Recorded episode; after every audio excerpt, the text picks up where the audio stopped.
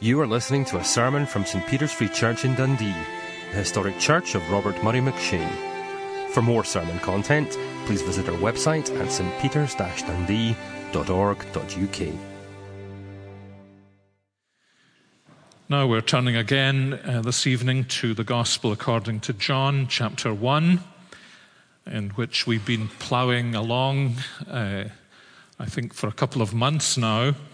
And this evening we have come to the 14th verse. Let me read from the beginning if you're using a church Bible. I think it's on page 1063. At least it has been for the last two months, so I guess uh, it's not moved since the beginning. In the beginning was the Word, and the Word was with God, and the Word was God. He was in the beginning with God.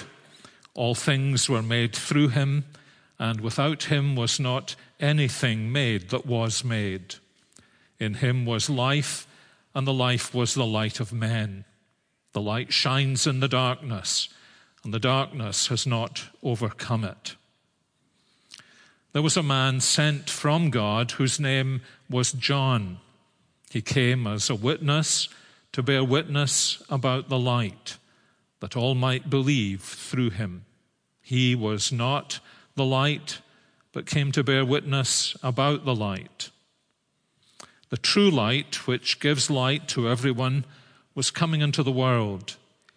He was in the world, and the world was made through him, yet the world did not know him. He came to his own, and his own people did not receive him. But to all who did receive him, who believed in his name, he gave the right to become children of God, who were born not of blood, nor of the will of the flesh, nor of the will of man, but of God.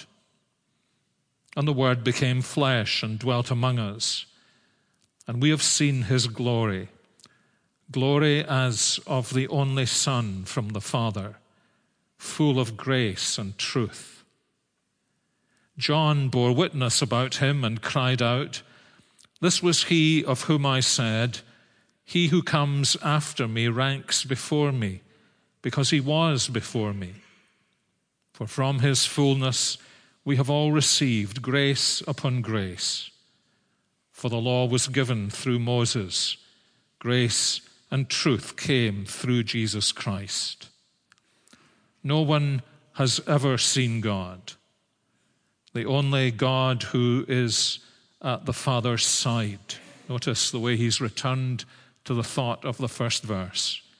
The only God who is at the Father's side, he has made him known.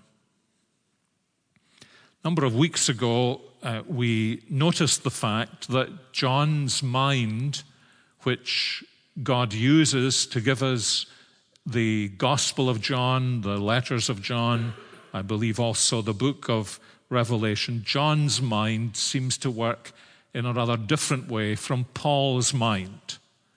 Uh, these two New Testament authors are great illustrations of the fact that the way in which God inspires Scripture or breathes out Scripture is not by nullifying the mindset, the makeup, uh, the, the dispositions, the literary styles, and the way of thinking of the authors of Scripture. It's often seemed to me to be, for example, inconceivable that the prophet Ezekiel could have written the prophecy of Isaiah. God employs different personalities in order to give us the kaleidoscope of inspired scripture. Paul's mind seems to work in a kind of straight line logic. John is more the kind of person who looks uh, at a diamond and then turns it round to look at it from a different point of view or to see a different facet of it. And see often moves in a kind of circular fashion round his subject. That's actually the structure of the whole book of Revelation. And we've already seen that here in John's Gospel, even in the prologue, how he moves round the spiral staircase to give us a, a new and fresh and sometimes more profound perspective. And in the first half of this prologue, there is a kind of pattern. He lays out the apostolic message about who Jesus Christ is. And then he calls in prophetic witness. In this case, John the Baptist, the great forerunner who points to the Lord Jesus, the one who stands on the shoulders of all Old Testament prophecy, the one whom Jesus says is the greatest of them all, because the nearest to him, and says, This is the Lamb of God who takes away the sin of the world. And then he comes to what that means for us, for these early Christians, for us as disciples, to all who believed in Christ. He gave the privilege, the right of becoming the children of God. And now it seems he goes back to the beginning again. Here is the apostolic message about Jesus, the Word who was with God, face to face with God. Now he says that Word became flesh. And then notice he'll move on again to prophetic witness to Christ. He draws in John the Baptist again to testify about Christ in verses 15. And then in verse 16, he moves again to our experience. What does this mean for us? For us, it meant that we have the privilege of becoming the children of God. For us, he says in verse 16, it means the privilege of receiving grace upon grace, grace and truth that comes through Jesus Christ. And last week we were beginning to think about this apostolic foundation again. Uh, perhaps the greatest statement in the whole of the gospel. Perhaps in some ways the greatest statement in the whole of the New Testament. The Word became flesh in a sense, a greater statement than the opening words of the Bible that God has spoken and brought all things into being. That is an amazing thing. But God has that kind of power. But now this is extraordinary that the God through whom all things came into being, without him was not anything made that has been made, says John the God who created all things, has apparently entered his creation while he still upholds it. The Word who was face to face with God and was God has entered this world, and yet, according to John, he still resides in the Father's bosom. This is the grand miracle that the one who created all things became part of the creation he created, that the one who is eternal light has come into the darkness, that the word through whom all things were spoken into being took to himself that being in the womb of the Virgin Mary. God seems to do his most amazing things in the darkness. It's obvious from Genesis 1 the world was created in the darkness because it is some time before God says, Let there be light. And then there is the incarnation itself, which takes place in the darkness, in the very enclosed, confined darkness of the womb of a teenage girl as though God always wants to keep prying eyes from seeing the wonders of his work. Not surprising there is darkness at Calvary. Not surprising there is darkness in the tomb out of which Jesus comes in majesty and glory. But here, the greatest miracle of all, greater than the resurrection. Given this, there is a kind of inevitability about the resurrection. But this is, this is the grand thing around which we cannot get our minds. This is a singularity that is not explicable in terms of other things. Everything else we can say it is like this or it is like that. We can use metaphors and analogies from our own experience. But this is explicable only in its own terms. But the Word through whom all things had come into being, Himself took our flesh. And now John takes us a step further. That was last week. This is this week. The Word dwelt among us. The Word dwelt among us.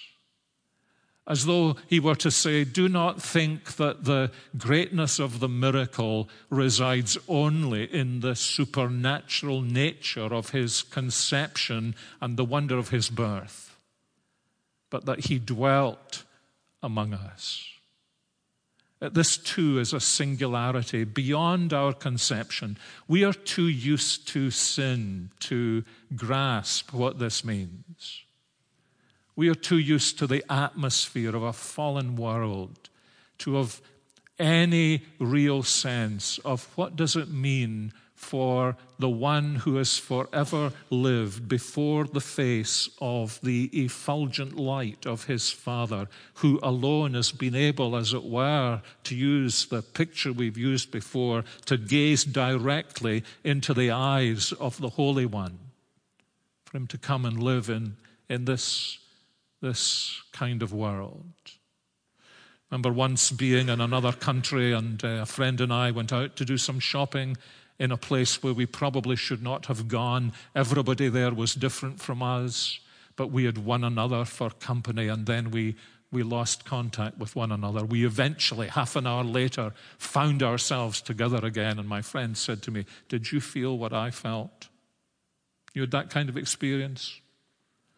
I remember being caught in a fog in the great airport of Seoul on a Saturday morning as it filled up with thousands of travelers. And then I realized that the six Europeans who were in the airport among these thousands of Asians, well, we were all huddled together so that we didn't feel we were completely out of place.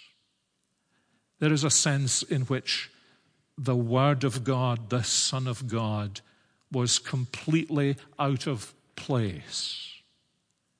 Inwardly, we have no line by which we can measure that. And so, this, this in a sense, is a, is a further explanation of the wonder of the incarnation that he not only became flesh, but that he was willing to dwell among us. In a sense, that's a shorthand summary of everything that follows in the gospel. Uh, at your leisure sometime, you could, you could mentally, if, if you don't need to do it by turning over the pages, mentally go through all of the events in John's gospel and feel the, the significance of this part of the overture to the grand symphony of the life of our Lord Jesus Christ. Uh, you turn over a page and he is at a wedding where everything goes wrong. You turn over another page and he is sitting with the, the greatest theologian of Israel of that day, the theologian in Israel, explaining the wonder of the new birth. Uh, you turn over another page, and under the, the bright sun of the noonday, he is sitting at a historic well speaking to an immoral woman and showing her grace, streams of living water. You turn over another page and he is dealing with a man who has been paralyzed for years. You turn over another page and there he is feeding a multitude. You, you turn over the pages and, and here he is with a man who's been blind from birth and you turn over the pages, and here he is again with a, a little family whom he apparently knew well and loved dearly. And the brother in the family has died. And Jesus apparently has deliberately come too late and yet on time.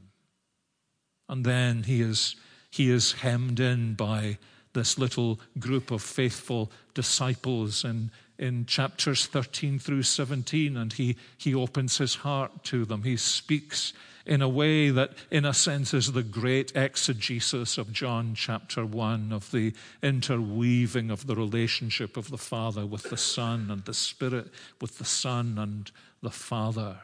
And he opens his soul to them and then he prays to them. And, and although they'd heard him pray before, they'd never heard him pray like this Father, glorify your name, glorify your Son.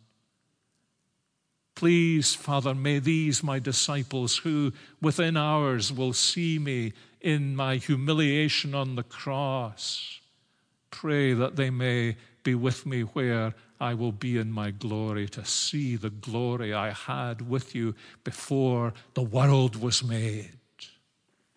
And then the passion and the resurrection. And it's all a story of him coming and dwelling among us. Now, why does John say this, and, and why does he then take us through all these incidents in, in the gospel, picking up some incidents that aren't in the other gospels, which he presumably knew well enough? Why, why does he do this? Well, the reason is very simple because he knows that Jesus has not changed. And this is the great key Remember, as the apostles gazed into heaven after Jesus' ascension, you can, you can, you can see them standing there, just open mouthed, gazing into heaven, thunderstruck by what has happened. And the angels come to give them the great charge, but also to give them the great comfort. Now they say, This same Jesus will come again just as you have seen him go. And those words must have meant everything to them. This Jesus, this same Jesus, not a different Jesus,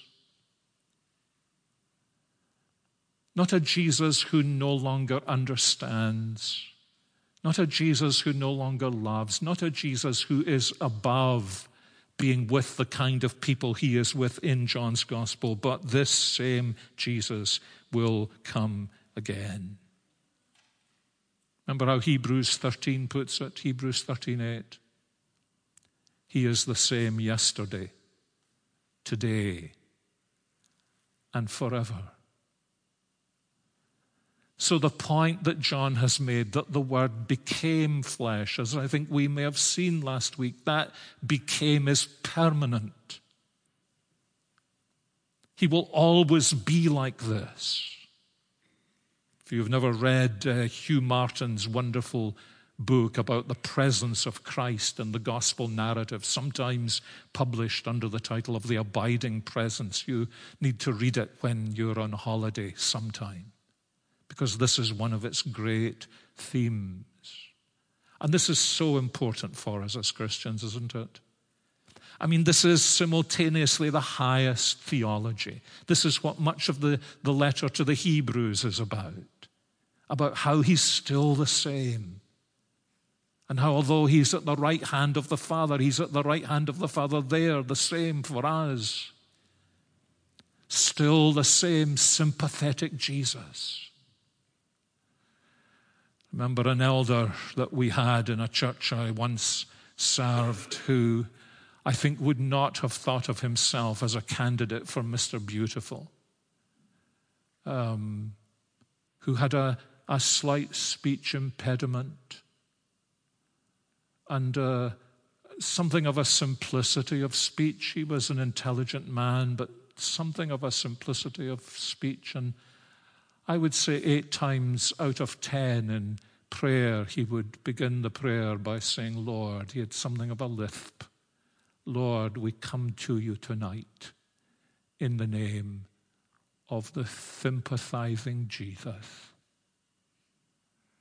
I sometimes wondered Does that mean so much to him because he cannot say these words without his impediment becoming obvious to all who listen to him? He is the sympathizing Jesus. Actually, he's also the plain speaking Jesus, as John also tells us in the gospel. But he is the same. Yesterday, Hebrews means yesterday, that is to say, in the days of his ministry. Today, that is to say, the days in which we are living, and gloriously forever.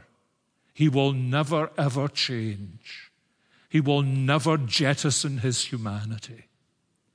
The way he was when he dwelt among us is the way he is committed to being eternally for us. It's Just amazing, isn't it?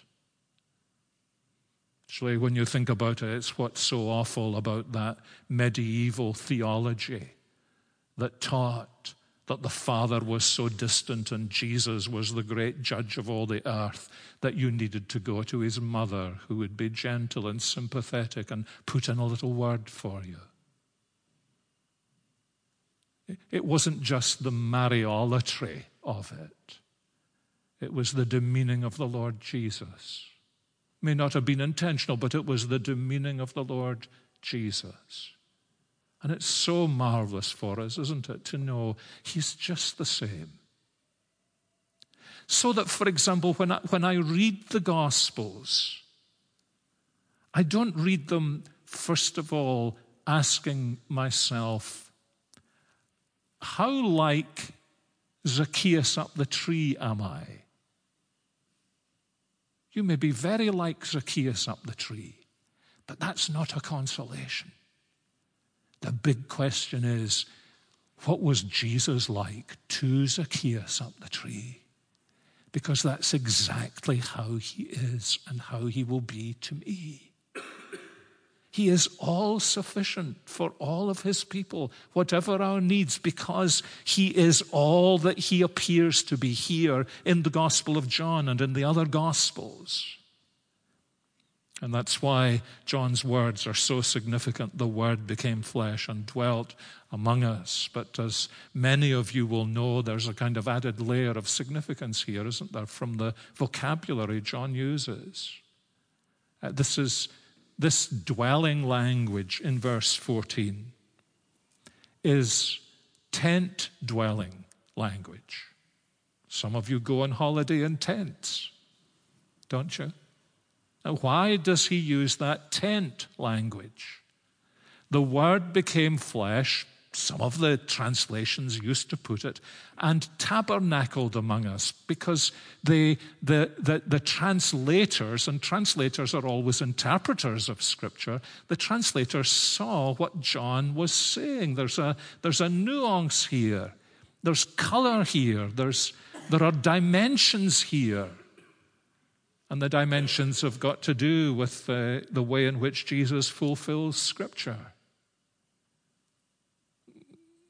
John is thinking back to what happened in the days of Moses when the people lived in tents and God, as it were, moved with them and manifested himself to them in the tabernacle, in the tent, in the, in the little holy place.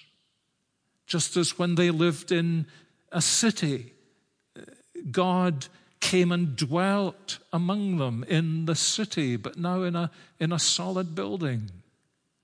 And what John is saying here, and this is a pattern that runs through his gospel, is that what you see in those events in ancient history were like, like pictures of what God was going to do in Jesus Christ. That just as he promised his people he would come and dwell in the midst of them as they moved through the wilderness, now he's come to dwell among them in the person of Jesus himself. And this is why, of course, when you turn over a page in your gospel, one of the first things Jesus does is to cleanse the temple. And then to begin to point to himself as the new temple as the meeting place with God, as the one who is that holy place from which everyone was kept out except the high priest once a year. The, as it happens, the Day of Atonement described in Leviticus 16, what we just read. But now, every day of the year, you can come into the holiest place of all, and you know what's in there. Uh, the people didn't know. I mean, they knew the furniture that was in there, but they didn't know what the experience was like. But now the new temple has come. Destroy this temple, says Jesus, and it will be rebuilt in three days. There is no doubt whatsoever that Jesus saw himself as the fulfillment of the temple. The temple was just as it were an architect's working physical model for a person who would come. And he would dwell among us. And so he cleanses the old temple. Eventually, he desecrates the old temple. That's the meaning of the curtain, incidentally, being torn from the top to the bottom. It's right to say that means there's access to God, but the real meaning of that is the temple is being desecrated now. That holy place is no longer the holy place. The holy place where we meet with God is to be found exclusively in the Lord Jesus Christ. And if I can put it this way, we know what's in the temple. He is the same yesterday and today and forever. And this is such a wonderful thing to know that the Word came and dwelt among us. And, says John, as a result of this, we have seen his glory. The Word dwelt among us, and we beheld his glory. That's an astonishing thing to say. Um, think about it in these terms. He's already given a hint to us. Think back to Moses. Think back to Moses. And while you're thinking back to Moses, remember what Moses asked for. Lord, he said, Show me Show me your glory.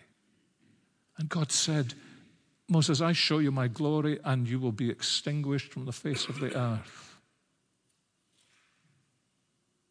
But now he comes to dwell among his people, and they behold his glory. And fascinatingly, that's, a, that's another little connection between the verb that John has used here, tabernacling among us, and the way in which God's glory was manifested in the Old Testament. Do you remember how it was manifested? It was manifested in a bright, bright cloud. You remember in the, in the days of Moses, that bright cloud so fills the holy place that, uh, that they can't be in it. You remember when the temple was built in Solomon's day, exactly the same thing happened. As though to say, you cannot stand and live in the glory of God, it will consume you. But now he's saying that uh, the true tabernacle has come, the true tent of meeting, the true temple has come and wonder of wonders, in this true temple, you can behold the glory of God in a way that will not consume you. The Word that was face to face with God came to be face to face with us in a way that would not consume us. And we beheld His glory. John actually did that, you remember, with uh, Peter and, and uh, his brother on the Mount of Transfiguration. They, they caught a glimpse of his glory. But fascinatingly, he doesn't mention that in his gospel. Why? Because there are other aspects of Jesus' glory he wants to focus on. They're not aspects of bright shining, they're aspects of deep suffering. And so when John later on speaks about Jesus being glorified and therefore he and the apostles seeing his glory, he's usually referring to Jesus' death on the cross. And Jesus himself does this. This is where he's going to be glorified on the cross and, and in his resurrection. That, if we can put it that, this way, this is where you see the glory of God in its clearest, fullest, finest sense. This is where you see the glory of the Lord Jesus in its fullest, finest, saving sense in the cross. This is why the Apostle Paul will later say, well, actually, earlier say, because he wrote Galatians before John wrote his gospel. I will glory in nothing else but the cross. The cross. Now, why is that? Um, we, we do not glory in lethal injections. We do not glory in the hangman's noose. Why do we glory in the cross? And why is it that John says here, listen to this, the Word became flesh, dwelt among us, we have seen his glory.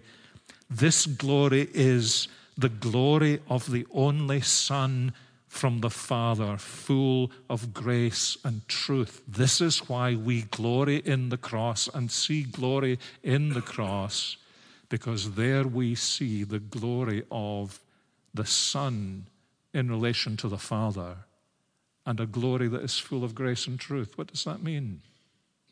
How can we possibly, how can we possibly get to the bottom of this? Well, in a sense, like uh, as we've seen about John's gospel, an, an, an elephant can uh, wash in this, but, but a lamb can also paddle. We see the glory of Jesus Christ on the cross because it is there we see how much he loves his heavenly Father. It is there we see how much he loves his heavenly Father. It's on the cross that he shows he loves his heavenly Father so much that he is willing to sense some awful darkness coming over him in order that together they might fulfill their pledged purpose to save sinners like you and me. It's in the sheer extravagance of his obedience to his Father, out of his love for his Father. And it's there we see the love of the Father for his Son. No, in a sense, we don't see it until we see with the eyes of John, with the eyes of faith, because you remember what John picks up from Jesus in John chapter 10. He says, The reason the reason the Father loves me is because I lay down my life for the sheep. Isn't that something?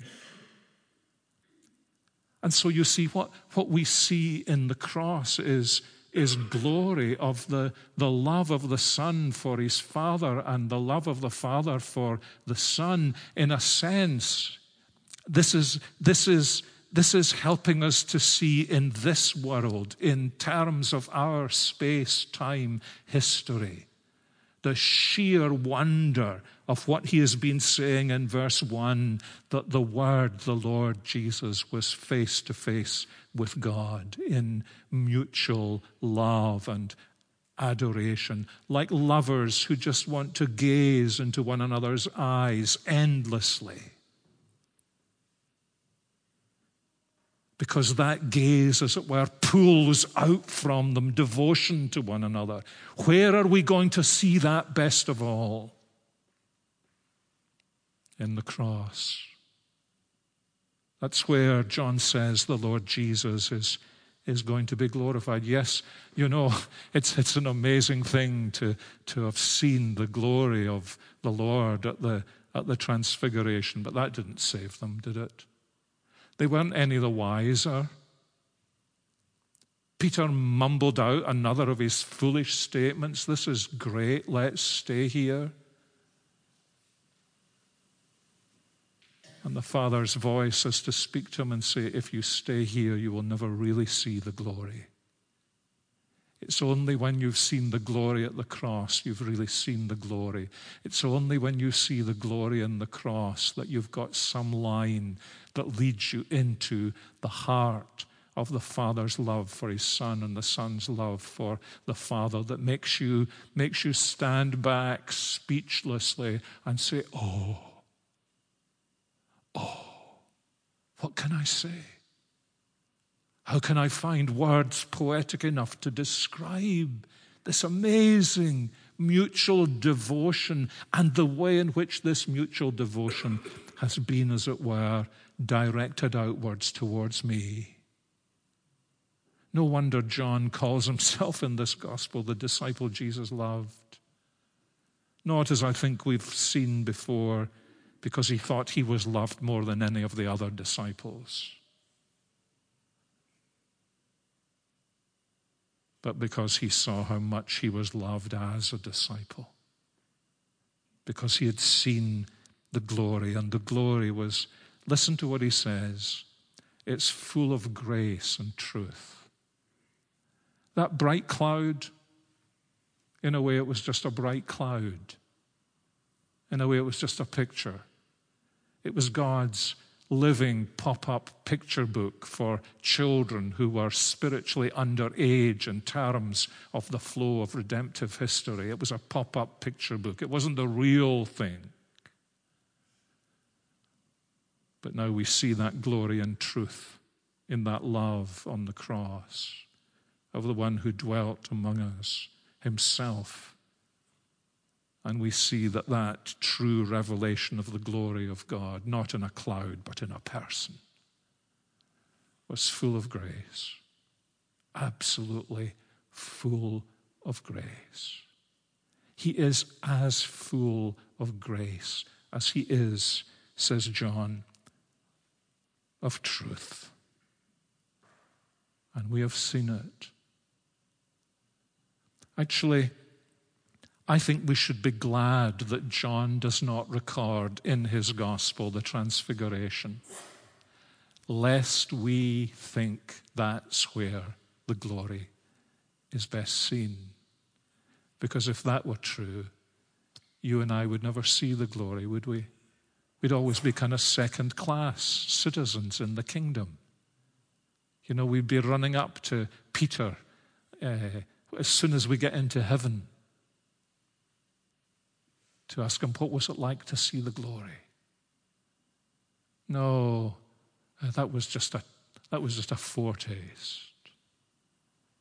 What God was doing with Jesus on the Mount of Transfiguration was saying to, to Peter and James and John, who would be so significant in the early Christian church, I just want to give you a little taste of the real glory.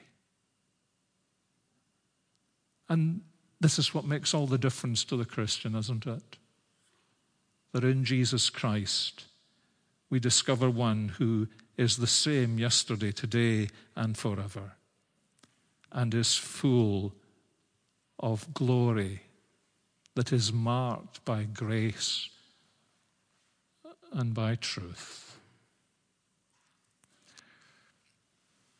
My dear friend R.C. Sproul, whose name some of you know, had a father who was desperately ill and sick. And when R.C. was a young student, his task, I think, probably every day was to go to his father's chair, and his father would put his arms around his neck, and R.C. would drag him to the dinner table. And after his father passed away, R.C., for many years, I think, had a, a, dream where he saw his father in heaven, but his father was still the same sick man, troubled him deeply. Till one night he had a dream, and in heaven he saw his father absolutely transformed. His father was showing him round. And R.C. Uh, told me, he, I said to my father, Dad, Dad, take me to the place where I can see the glory. And in the dream, his dad said to R.C., I don't need to take you there. It's everywhere. It's everywhere. But it's not everywhere here yet, is it? So take me to the place where I will see the glory. In the cross of Christ, I glory. That's what he's talking about here. Ma, you know, you come to the end of this and you think you're really just at the beginning of it. How can we begin to, to bring out the riches, the depth of what John is saying here? But we know there are some things better felt than told. And this glory is one of them. Are you, are you a Christian who has caught a glimpse of the glory? Because if you have, you actually never can be the same again. And you can never be satisfied until you get the next taste. That's why we come to church, isn't it? To get a weekly taste of glory. We're addicted to glory because we were made for the glory of God. And John is saying to us, we find it in Jesus Christ. Our Heavenly Father, we want to pray like Moses and with Moses, show me your glory. And we're amazed that we can say that we know more than Moses did, see things more clearly than he did. We're not better men and women than he was, but you've brought us to a time when we know where the glory is to be seen in Jesus Christ. And we pray that we may this evening have had a taste of it and that we may long for it more, that we may develop that addiction that will set us free from every other addiction because every other addiction will leave such a foul taste in our mouths by comparison with the taste of glory. And we thank you that we are destined for it. Can hardly believe that one day we will see it and see Him face to face who sees you face to face. Oh, fill us with these desires, we pray, as we thank you for your word in our Saviour's name. Amen.